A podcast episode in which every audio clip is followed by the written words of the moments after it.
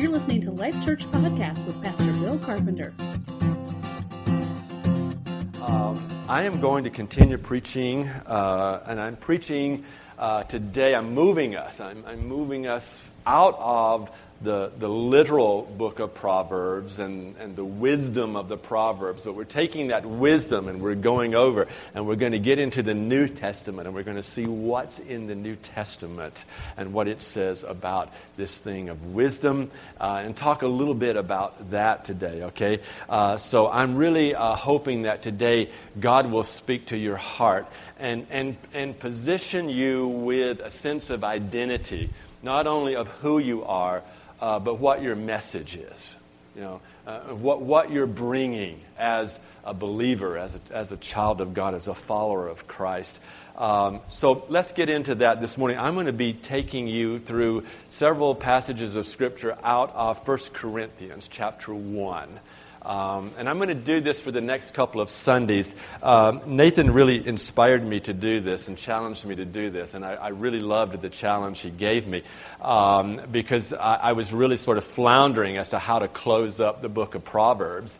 Uh, and, uh, and, and I'm actually going to let Nathan do that because I couldn't figure it out. So Nathan gets to talk to you from um, the, uh, the, the, book of Proverbs, uh, and, and I'm going to do today and, and next Sunday, and then uh, you get to listen to Nathan talk to you uh, from the book of Proverbs as we kind of close that up. And then we're going to talk about work after that. As we go into September and in, into to post Labor Day, we're going to talk a little bit about just what the Bible says about work and a work ethic and works and what they do and don't do for you and what is the work of the church uh, in, you know, uh, in, in, the world and some, some of those kinds of things. And we're going to try to get a bit creative with how, how we approach that and how we deliver that to you. Uh, so here's what I'd like for you to do. I want you to listen with an open heart as we start to close out Proverbs here and, and, and look at the wisdom of Christ over the next couple of Sundays. And, and, um, and as we start to enter into this whole works thing, um, be very prayerful. I, I want God to really speak to us as Life Church and really, really set us, you know, just really, really solidify us uh, as, as a missional church and as being called into to this neighborhood, and that we enter this fall of the year with, with just some renewed sense of purpose and, and direction, and that God is speaking that direction clearly to us as we are going forward, and what, what and how we do this gospel proclamation in our neighborhood. Okay? Would you just pray with me for a moment? Father, thank you we are weak, but you are strong. Would you speak to our hearts today and encourage us? Would you, would you fill us with your spirit in a fresh way today as we hear your word? Would you challenge us, God, uh, as we live? Let us live in the fullness of Christ. Would you, would you cause our hearts to desire and, and long for and, and, and, and pant after the wisdom of God? that is Christ. Would you, would you give us a fresh revelation of the cross? Would you give us a, a greater sense of the power of the resurrection? Would you take us today, Lord, and just catapult us into mission? We give you glory. We give you honor. We give you praise. In Jesus' name, amen. Okay, let's just, let's just read this passage from 1 Corinthians this morning. 1 Corinthians chapter 1. I want to begin reading at verse 18. Excuse me just a moment. Let's see if I can help us enjoy this better. Um, beginning at verse 18, and I want to read down through the remainder of the first chapter here, okay? For the word of the cross is folly to those who are perishing but to us who are being saved, it is the power of God. For it is written, I will destroy the wisdom of the wise, and the discernment of the discerning I will thwart. Where is it, or where is the one who is wise? Where is the scribe? Where is the debater of the age? Has not God made foolish the wisdom of the world? For since in the wisdom of God the world did not know God through wisdom, it pleased God through the folly of what we preach to save those who believe. For Jews demand signs, and Greeks seek wisdom, but we preach Christ crucified, a stumbling block to the Jews and folly to the Gentiles. But to those who are called, both Jews and Greeks, Christ, the power of God and the wisdom of God. For the foolishness of God is wiser than men, and the weakness of God is stronger than men. For consider your calling, brothers. Not many of you were wise according to worldly standards. Not many were powerful. Not many were of noble birth. But God chose what is foolish in the world to shame the wise. God chose what is weak in the world to shame the strong. God chose what is low and despised in the world, even things that are not, to bring to nothing things that are, so that no human being might boast in the presence of God. He is the source of your life in Christ Jesus, whom God made our wisdom and our righteousness and sanctification and redemption. Therefore, as it is written, let the one who boasts boast in the Lord. Amen. The, uh, there's an organization called the American Religious Identification. they do a survey, okay? Uh, they're, they're, they conduct this, this, it's like a huge nationwide survey. They do it about every seven years. They, the last one that was done was in like 2008. And uh, they had done a very similar one in, in 2001, so I suppose one's coming up next in the next year or so. Um, but, but they ask people to identify themselves um, based uh, on their religion, so by their religious preference or whatever. And, and they include like an unbelievable number of religions in this list that you can identify yourself from, all right? So it goes from Catholic to mainline Protestant, evangelicals, uh, Pentecostals, charismatics, so you can you know, sort yourself out there on the list.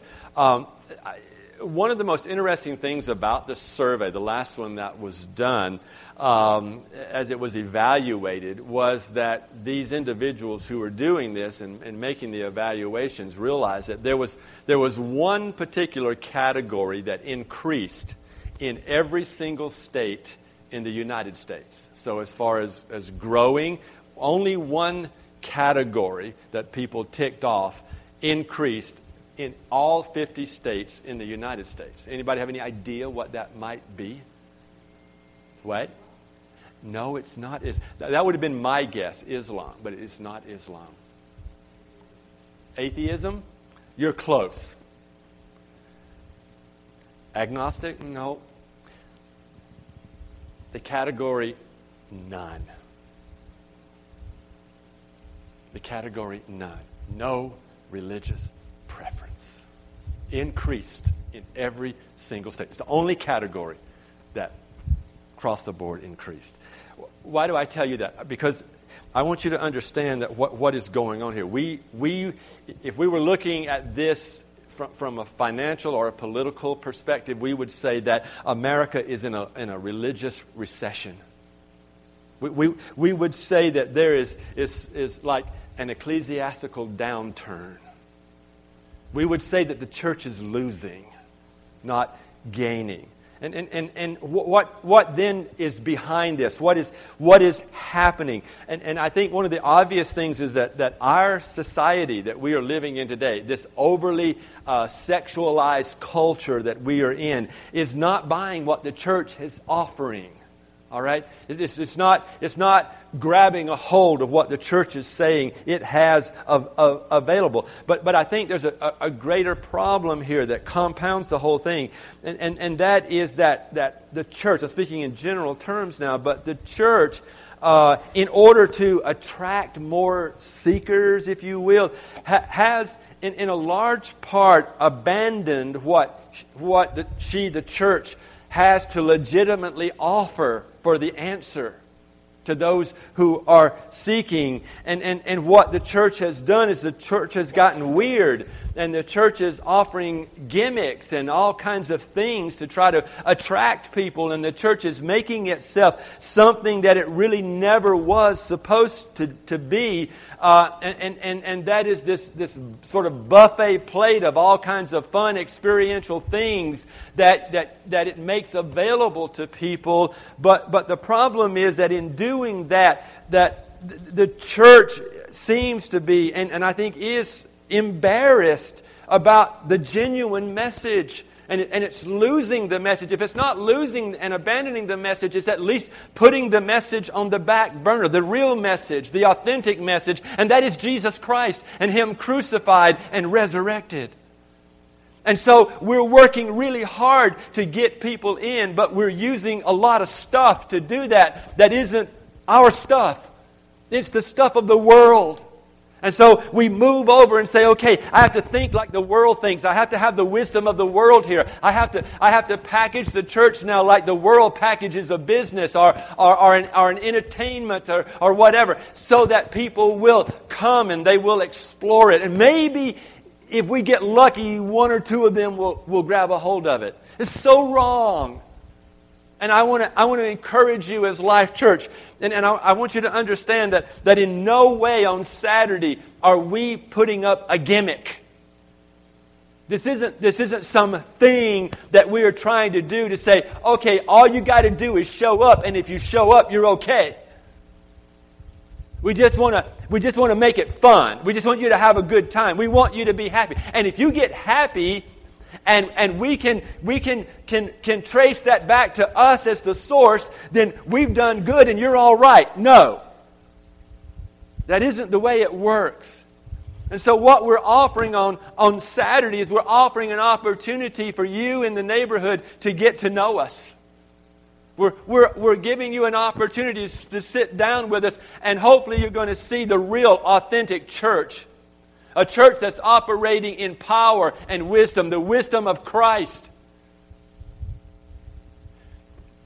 And you're going to see people who are out here not because they want to they want to come up with some weird gimmick or be weird people so that they can get your attention. But these are people who say, you know what? I don't have all the answers, but I know this God that does. I know His Son, Jesus Christ. I know He has power. I know that the wisdom of Christ can overcome these painful things that you're in. And I don't have all the answers for you, but I'm willing to sit out here in the hot sun on a summer day and just tell you, I'm with you. I'll stand with you. I'll walk with you. I'll care about you. I'm not your answer. I'm not the Messiah, but I know the one who is, who comes from God, whose wisdom is perfect. And so we move ourselves away from this, this, this thing that we've all been talking about and has been challenging us and, and, and chiseling us out and shaping us in the book of Proverbs. And we just take all of that good wisdom and understanding over there and we're just going to tote it over here into the New Testament.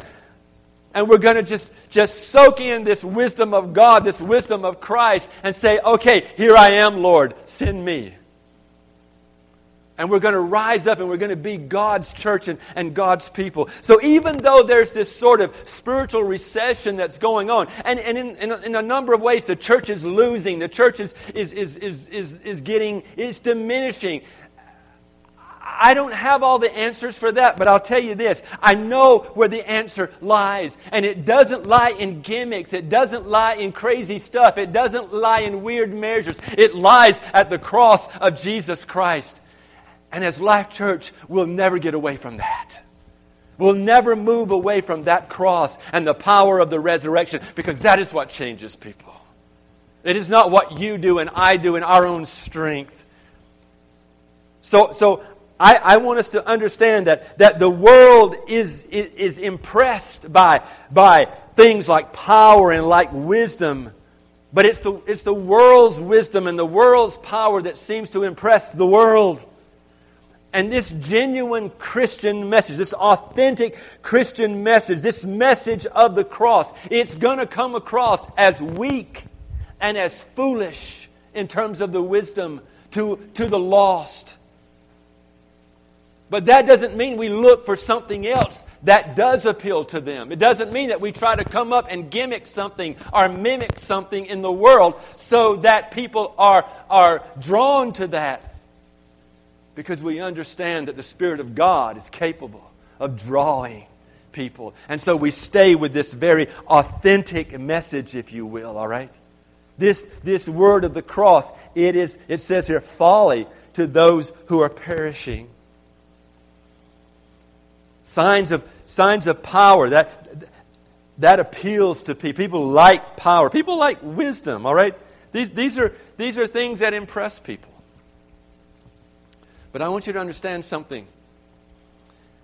There, there, there are only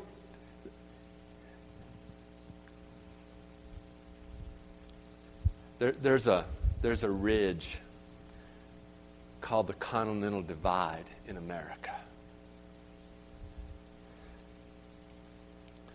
And people live on one side or the other. It's just one, one ridge. It goes all the way through our nation. I was reading this article, and this, this guy says that if a drop of water falls on that ridge in a rainstorm, those drops, when they fall on that ridge, if they, if they run to, to the left on that ridge, conceptually, that water moves to the Pacific. But, but if, if, if those raindrops fall on the right side of that ridge, there's some, there's some place at center on the ridge, okay? Conceptually, then, all of that water moves to the Atlantic Ocean. And that that falls on the right side can't go to the left. And that that falls on the left can't go to the right, all right? It, it, it trickles down, it goes out, all right? Those consecutive drops of water, they fall on the same ridge, but eventually thousands of miles, 3,000 plus miles, will separate them. I want you to understand something very clearly. That is what the cross does to the whole human race. It divides. It divides. There's no way around this, folks. The cross divides. We are all divided into only two camps, if you will, heading to only two destinations. All right? Verse 18 speaks here of two kinds of people those who are perishing and those who are being saved. There are those who are perishing because the cross seems as folly, and there are those who are being saved because of the power of God.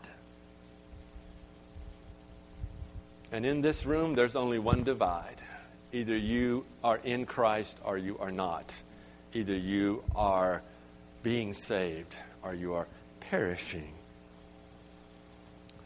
Perishing. I remember in, when growing, I haven't heard the word perishing used in conversation a lot, especially as an adult. But I remember as a child that, that I remember my aunties using that word perish. And when they used that word perish, it, they were referring to uh, food that had been left out. Oh, don't let it perish. It'll, that'll perish. Put it in the fridge. That'll perish.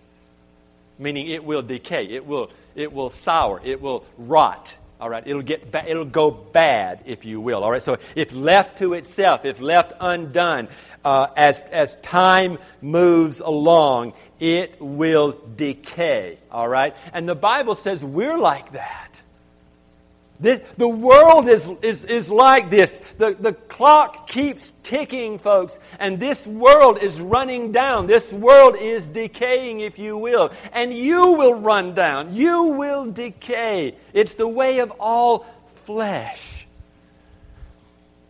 Think of it like this. Think of about. I mean, we're in August, but let's go to December. Think of a Christmas tree, fresh, green, smelling great my wife will tell you she, she loves when that tree comes in the house or, or, or, those fresh cut limbs are, are cut off of a tree. That smell. And it just it makes the house you know just just smell good. But but here's the thing. That tree is chopped down. It is it is wrenched from its life source if you will. It's taken away from its natural habitat all right? And, and the moment that tree is cut down it starts to perish it starts to decay. Still looks great on the outside. you know, uh, all, all, through Christmas, it, it gets dressed up and it's made beautiful with decorations. It's brought into the warmth of your home. Uh, it's surrounded by all these wonderful friends and celebration and family you have. But that tree right there in that room is perishing the whole time. And eventually it starts dropping needles and it starts to turn a little brown you hoover up or, or vacuum up, you know, all of the, the, the evidence of decay. You get, keep getting rid of. You keep celebrating, you know, you keep, keep enjoying it. But at some point, come January, you take that tree out of there. And you don't for one minute try to convince yourself that it has life. You throw it away because it has perished. That is us. We, we begin life in the Garden of Eden. We were fresh, we were green, we were, we were alive. Uh, but man decided to go it alone. We were cut off from our life source, from, from the Lord. And, and ever since then, we've been perishing. Perishing. The clock is ticking. And we, we can pretty ourselves up, folks. Like, like a Christmas tree, we can look nice, we can look fancy, we, we can adorn ourselves with, with all sorts of good good looks and, and, and good works. You know, we can decorate our tree, if you will. We can surround ourselves with family and, and, and with friends, and we can celebrate and have good times. But the reality is, without Christ, we are perishing. There is no life in us. We're destined for hell. But there's this other kind of human being in verse 18 those that are being saved, those lifted out of this perishing condition. There are those who find this rescue from this, this decaying flesh, if you will. And the inner man grows and strengthens and pleases God and gives glory. But those are the only two options, guys. That's it. You, two, two choices. We're either saved or we're still perishing, all right? And, and, and, and I want you to understand something about the world. And I want you to understand this before we get out there on Saturday. The world is not ultimately divided into rich or poor. That's not where God draws the line. It's not ultimately divided into east or west. So if some native brother is sitting out there and says, oh, I'm West River, and you're over here East River, it doesn't divide you. That's not what divides you. If someone's Hispanic and, and you're Asian, that doesn't divide you. I mean, I, I realize there's differences, but, but in the bigger picture, that's not the divide. Your political outlook or preferences is not the divide. Whether you're right wing or left wing that ultimately does not divide you. All right? You're not divided just because you're black or white or, or, or some other ethnicity. You're not divided into religious types or non religious types. You're, ultimately, you're not even divided into good and bad. Because all the bad people can be good sometimes. And the reality is, all you good people can be bad sometimes. The world is split. The human race is divided in this there are those who are perishing, and there are those who find salvation. And let me tell you something the responsibility of those who have found and are finding salvation and are being saved is to go to those who are lost, who do not have that salvation, and to share that good news with them. And on Saturday morning, you will be in only one of two camps. You will either be one who does not have this salvation and is perishing, or you will be one who does. And that determines your responsibility. And if you are in Life Church and you declare that you are among those who are being saved, you are responsible to share what has been entrusted to you and that is this good news that although you are perishing, you are in decay, this Jesus on the cross has come in the power of the resurrection. His intent is to save you, forgive you of your sins, restore you, give you life, graft you in, reconnect you to this loving Heavenly Father. That's our message. Our message on Sunday morning is not one of earthly wisdom. It is not one of earthly power. It is not us in our own strength doing something to pull something off that is filled with gimmicks. Our message isn't come have fun and jump on the, on the, on the bouncing house. Our message isn't, oh, come on, have some snow cones. Let's chill and take it easy. The wisdom of God says you can't do it on your own. It's only through Jesus. And, and, and that is the message of the cross Jesus crucified. And that's what he says here in this passage. It is foolishness to those who are perishing, yes, but to us who are being saved, it is, it must be the power of God. So, what makes the difference in this world? It is a message. It is our message. It's a simple message that over time has been passed on by, by word of mouth, but it's a message that changes eternity. And if that doesn't sound weak enough, it's the message of a cross.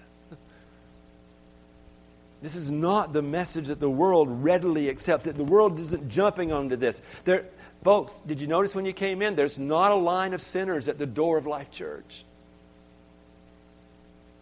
I'm preaching to the rescued for the most part this morning, I'm sure. But if you're sitting here and you're the Holy Spirit is opening your eyes to this, and you are one of those who is on the side of perishing. Today is your day to step over the divide and to know this Jesus in His power and His wisdom that isn't of the world, that is different. So this message says that Jesus Christ, the Lord of glory, that's what, he, that's what he's called. Look, over, if you have your Bible, just, just look over to the next chapter, chapter 2, and look at verse 8. None of the rulers of this age understood, for if they had, they would not have crucified the Lord of glory. That's what he is. He's, he's the Lord. And we're going to talk more about the, the wisdom of the Spirit and the wisdom uh, uh, of Christ next, next Sunday. Um, but, I, but I want you to get, get this part of it today from chapter 1, okay? This Jesus, this Lord of glory, if you will, and that's what he's called. He is, he is the Lord of glory. He was there in the beginning. He's the, the craftsman of creation, uh, as, as one has said. He, he, he's, the, he's the one that, that was, is forever loved by his Father, but sent as the eternal Son of God. He's, he's the, the Lord of glory that was strung up on this cross, this, this piece of wood, if you will. Nails, iron nails put in, driven through his hands and his feet he, he was laid out, stripped, if you will, in full view on this cross for the whole world to, to look at there. And, and, and when his, his heart had given away and stopped beating, they, they thrust this spear up, up into his, his, under his rib cage and burst him open there. But he's the Lord of glory. He's a Lord of glory that lives this kind of, of, of death and dies. He, he's accursed, he's God forsaken, he's butchered. And that's what saves a perishing world. The world doesn't get that. That seems foolishness. But let me tell you something. This story we have is the Lord taking responsibility for His world. His world is perishing. And so what does He do? He takes what's coming to us and He enters into that and He sums it up and He stands as the head of the church the Son of God, and he stands before a perishing world, a perishing people, if you will, and he takes what's coming to us, not what was deserved for him. That doesn't make sense. That isn't wise. That isn't wisdom, the world will tell you. But that is God's way. That is God's plan. See, we deserve to be accursed. We, we deserve this thing. We deserve to be God forsaken by our sin. It, it, it separates us from God. We deserve to perish in darkness, but Christ died for us. He took on himself what was coming to us and he put it all to death. And he said, It is finished. It's done. You can't do anything more. His wisdom doesn't allow you to do anything. His wisdom stops you from doing anything more. But how do you react? How are you reacting to this now? Even as I preach it, how do you react to this story, this message of the cross? Some sit here, even in churches, and think, how odd, how silly, how unnecessary, how, how foolish all of this is. I don't need Jesus to die for me. I, I don't want Jesus to die for me. Well, if you feel that way, if that's the way you're thinking, it's, it's probably clear what side of the divide you're on. The revelation of this amazing wisdom and power of God has not hit you yet. And I would ask you to let let the Spirit of God speak to you today to see the beauty of the cross and you see it as the, the foolishness of the cross from the perspective of those who are perishing. Does it sound foolish to you? Are you perishing? Have you really embraced this, this wisdom and this power of God? Are your eyes open? Are you looking at the cross and saying, Yes, the power of God. Or are you trying to do it yourself? Are you trying to, to make it happen? Are you trying to earn it in some way? Are you trying to, to, to get it in your head? Are you trying to, to, to, through knowledge, ascend to some place that you can say, okay, finally, I know. Or finally, I'm there, I can do it. I, I've accomplished it. No, you're perishing. You can't do it. When you look to, to Christ crucified, what are, you, what are you seeing? Are you seeing something weak and something foolish? Or are you really seeing the power of God? And see, this is where the whole world divides on this point. There's no neutrality. There's no spiritual Switzerland here where you can go to some place and you're kind of in between and you're safe. Either you are saved and being saved, Christ are you are perishing.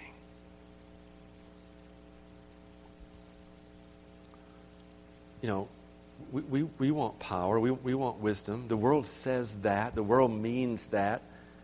And, and the, the, interesting thing is there's probably a preference for most people one, one way or the other. There's some people who they would prefer the, the power, like he's talking about here. I, I think Paul just nails it. You know, I think he just nails it. He says, you know, there's this thing of power, there's this thing of wisdom. Uh, some people prefer power. They want to see God in power encounters. You know, they want the burning bush kind of thing. They want this crazy stuff going on all around them. You know, and they want to they want to encounter and experience all, all of that. And some people they, they just they just want God in some kind of quiet way, some sort of intellectual way. That they want to they want to they want to read and, and understand God through through something. Um, that, one pastor I was reading, he, he said that he, he asked an atheist about this whole thing and said, you know what um, what what what would convince you to to believe in God? And he, he said two things. He said, if I saw him in a burning bush, or, or I saw him on the front of like a, a science magazine meaning either I, I, I could see him in some experiential kind of way. Power. You know, like this burning bush experience they talk about in the Bible. Or I could see him uh, explained scientifically and, and, and logically in some way so that, that I could say, yeah, I, I, I go with that. Which are you? How do you want to see him? Verse 22, Paul, Paul talks about two groups of people he ministered to here, and he's the Jews and the Greeks. The Jews were the burning bush kind of people, and the Greeks were the rational argument kind of people. He says, For Jews demand signs, Greeks seek wisdom. I love the next statement. But we preach Christ. they don't get it. They don't get to have it. They're going after it, if you will, all right? The, the, the Jews are the burning bush, the Greeks are the rational. Jesus demand, uh, the Jews demand this, this miraculous sign. The Greeks are searching or looking for this wisdom, if you will. But we preach Christ crucified. This stumbling block, he says, to the Jews, this foolishness to the Gentiles. Here, here, here's here's the, the, the image, okay? They're looking, the Jews, they're looking up to the sky for this miraculous sign, if you will. And all the time they're looking up, suddenly they come to this Jesus and they stumble over the cross. They don't see it, you know, they, they, they don't get it, if you will, all right? How, how foolish they think it is. And they, and they despise it, the Bible says, okay? And the power people just think it's weak, you know? They, they think that this, this wisdom is, is, is, is foolishness. The, the, the wisdom people do. They don't understand this kind of wisdom. They're, you know, they're, they're down there. They're, they're, they're looking. You know, they're, they're going through their books and their test tubes and they're, they're on their calculators and they're doing all this kind of stuff. And, and all of a sudden, out of the corner of their eye, they might see this, this sort of glimpse, this sort of type of the cross. And, and immediately they just despise it. They won't have anything to do with it. That's what we're, that's what we're up against, folks. That's, that is the world. The world is looking for power. The world is looking for wisdom. And, and, and they don't get what we are, this message that we are bringing. But here's what I want you to understand we don't change the message, we don't preach something else. Paul says that they're looking for, for power, they're, they're looking for wisdom, but we preach Christ crucified. Yes, he's a stumbling block to the Jews. Yes, he's folly to, to the Gentiles. But those who are called, that's you. Whether you're Jew or whether you're Greek, whether you're on the power side or, or, or, you're, or you're on the wisdom side, Christ is the power of God. Christ is the wisdom of God. That's the unifying force here. That's what brings us together at the foot of the cross is this Jesus. And that's what we're preaching. That's what we're bringing Saturday morning. Is this Christ and his message.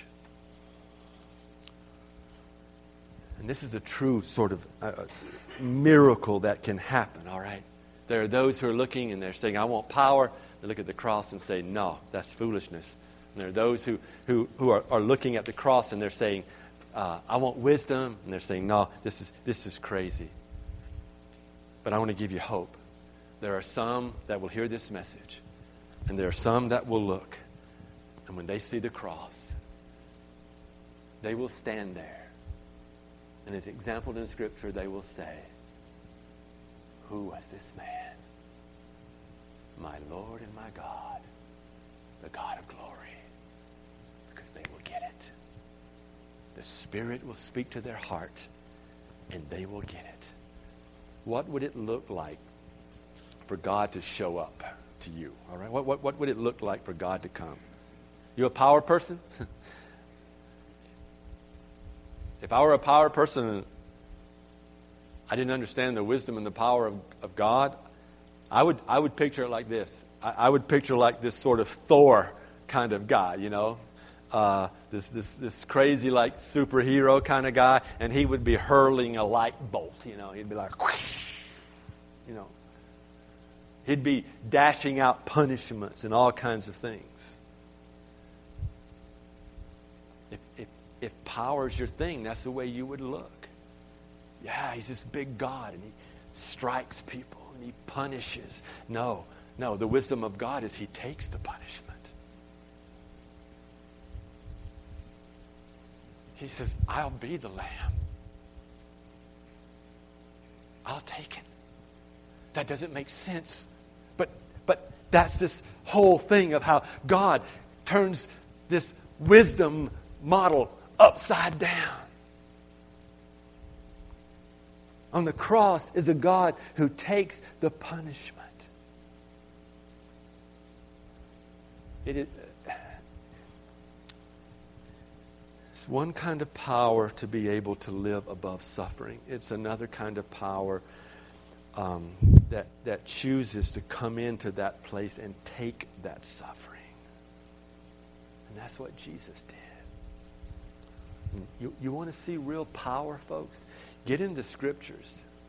And, and, and you look here in the scriptures at how the Lord of glory takes responsibility for his creation and, and, and he literally wrenches the world back from the abyss when he perishes in our place, when He gives up His, his Spirit, if you will.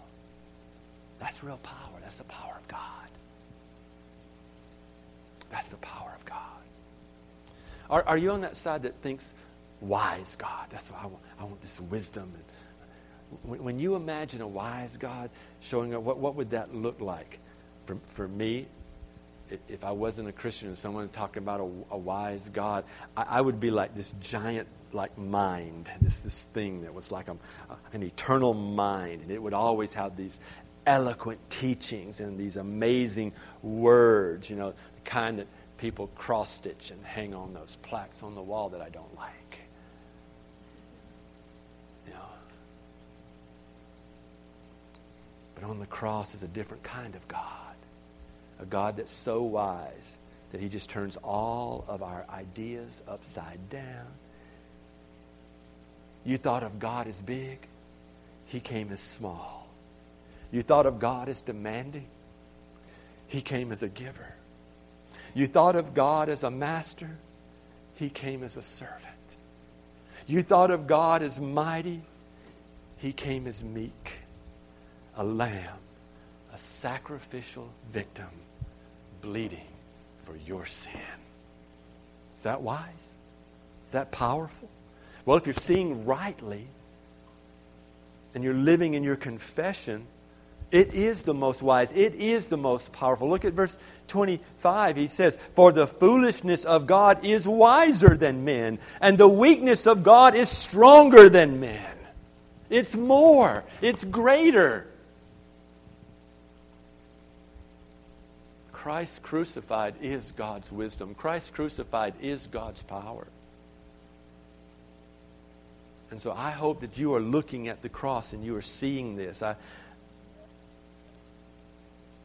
the church is a community of people, and we need to be doing the same, all right?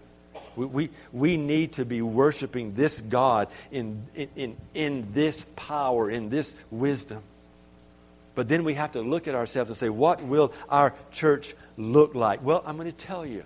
Before we close here, I want you to understand this church will look extremely weak and extremely foolish if this work on the cross looks weak to the world and it looks foolish to the world and the world cannot accept it, it's, it's, we are going to look that way. His church is going to look that way. Folks, we cannot look foolish because we're doing gimmicky kinds of things. We already look foolish because of the reality of Christ on the cross and Him crucified. And so we take that.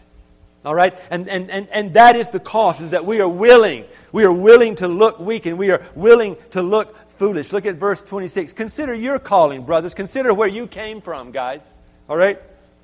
Not many of you were wise according to worldly standards. Not many of you were powerful, again, according to worldly standards. Not many of you were of a noble birth. You weren't born into something special in the eyes of the world.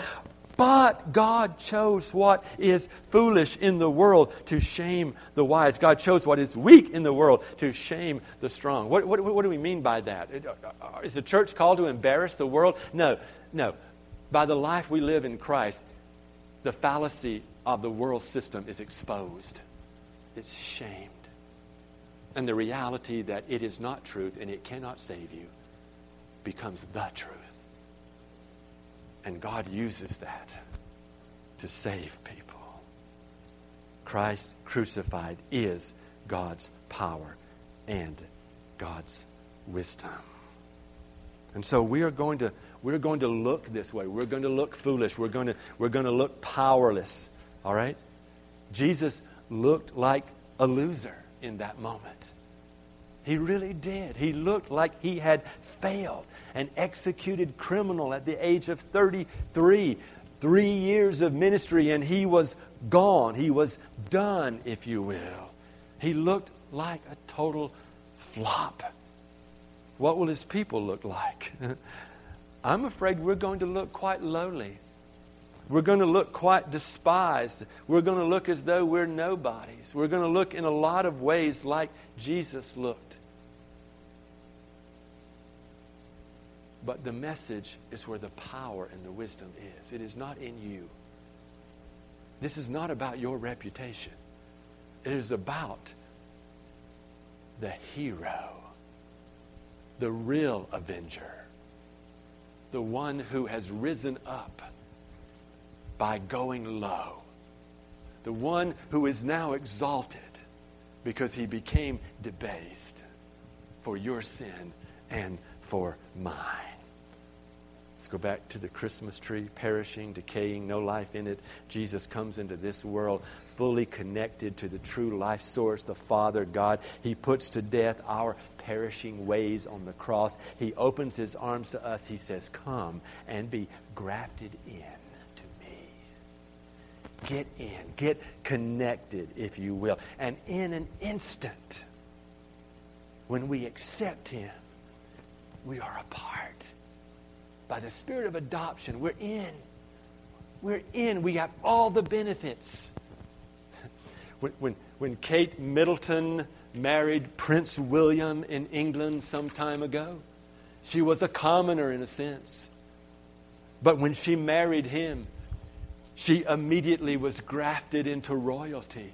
She immediately was covered by royalty, and she experienced all the benefits of royalty, and they have continued with her. And they will ultimately manifest in her appearance of royalty in time, like none we've seen. What am I saying to you? I'm saying that the Prince of Peace has come in power and in wisdom. And he has called you to be grafted in. And this wisdom is not of the world, but God has, through this Christ, turned the wisdom of the world upside down and given us a new model of power and wisdom. And if we can grab a hold of that, it will change us. Which side of the divide are you on? That is the question.